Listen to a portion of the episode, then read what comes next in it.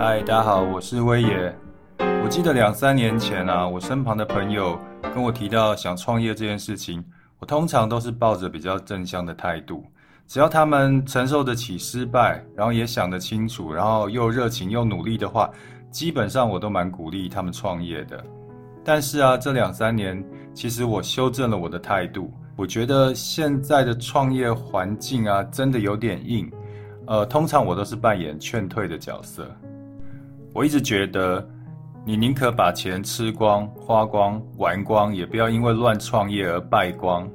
所以你如果现在有创业的念头，或是身边有亲朋好友一头热的想要创业，我做这一集的目的就是要打消你们这样的念头。先聊聊一下大环境的差异好了。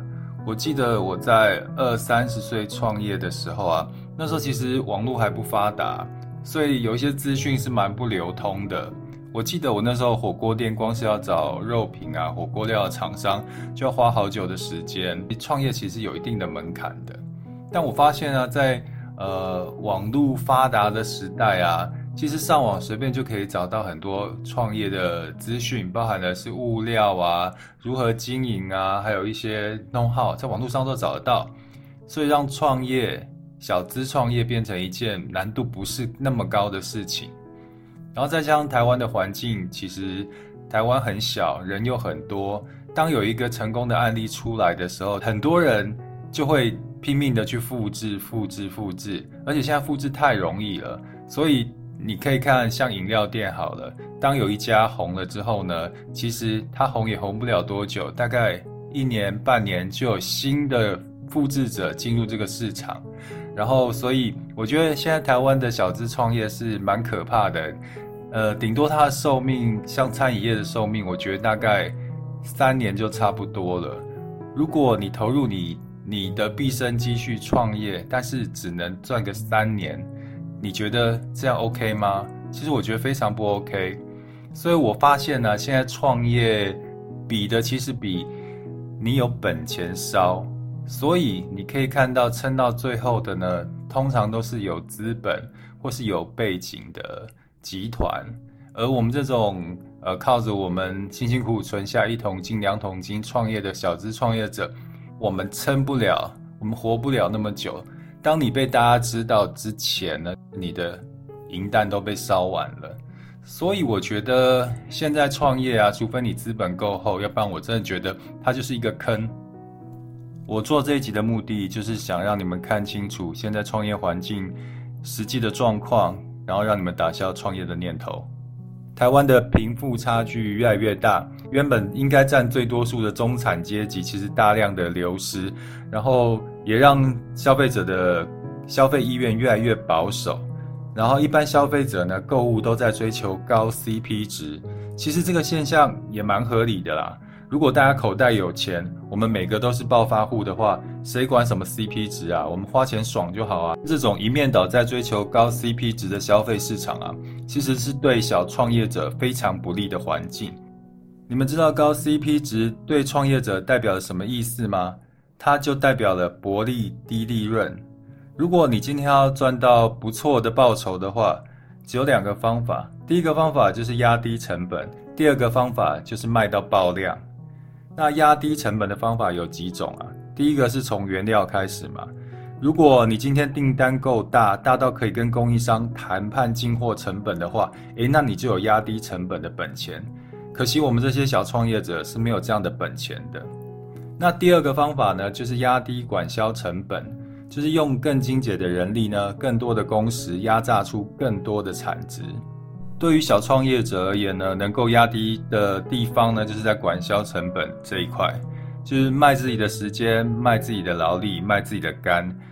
那还有一个方法啦，就是第3个，偷工减料。所以简单来说，要成本压低，让消费者得到更好的 CP 值，你就必须牺牲某个环节。我知道大部分的创业者都是很有良心的，他们不会用偷工减料去压低成本。所以呢，对这些小创业者而言呢，大概只能压榨自己的劳力跟工时，去达到消费者口中的高 CP 值。所以我看到越来越多的创业者其实做生意是在做公益，然后练身体的，该有的利润都赚不到，都奉献给了所谓 CP 值。还有一种创业者很天真，他说我的产品是最好的，原料也是用最好的，技术也最好的，设计也最好的，我才不要走高 CP 值呢。所以我的定价策略，我不走低单，我要经营的是高端客户群。好，听完这句话之后，我就有一个问题了，请问你的高端客户群在哪里？高端客户的需求你知道吗？高端客户在哪里你知道吗？我的广告公司有帮客户经营过高端客户这一块，然后我问你几个问题，你好好的想一想。第一个，银行现金存款有300万以上的存户名单，你拿得到吗？第二个，高级进口车的车主名单，你弄得到吗？再来，微风广场年度消费金额前2000名的 VIP 名单，你有吗？如果类似这样的名单你都拿不到的话，那你口中的高端客户是哪些人呢？我记得在2010年左右，那时候呢，因为脸书的关系，有很多成功的网络企业家、电商企业家在那个时候产生。那他们原本可能只是网络上小卖家，但是因为脸书红利的关系，然后变成一个大品牌、大企业。所谓脸书红利，就是那个时候你可能发一篇文吧，你触及率是100%的，所以他们的广告成本低，但是宣传效益又大，他们用很少的钱可以创造出很大的利润。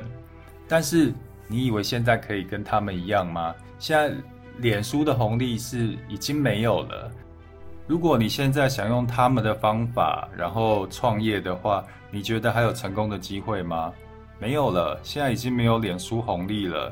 现在的触及率很低，而且你花了广告费还不一定赚得回来呢。